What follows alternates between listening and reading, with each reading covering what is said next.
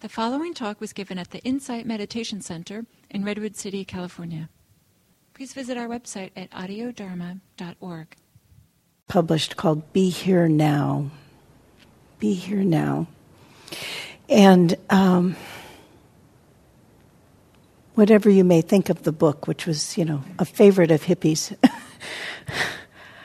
that just that phrase, be here now, has stayed with me and stayed with me and stayed with me. And, and sometimes when my mind is very busy and I can't seem to pull it in, I'll just keep repeating that to myself be here, here, now, in, in this moment.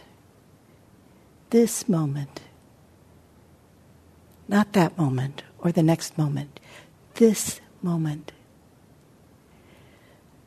So, as you continue your practice this morning, I encourage you to be here now. Notice this moment. See if you can touch this moment. This one. Beautiful. Thank you. So, we're going to uh, have some walking meditation.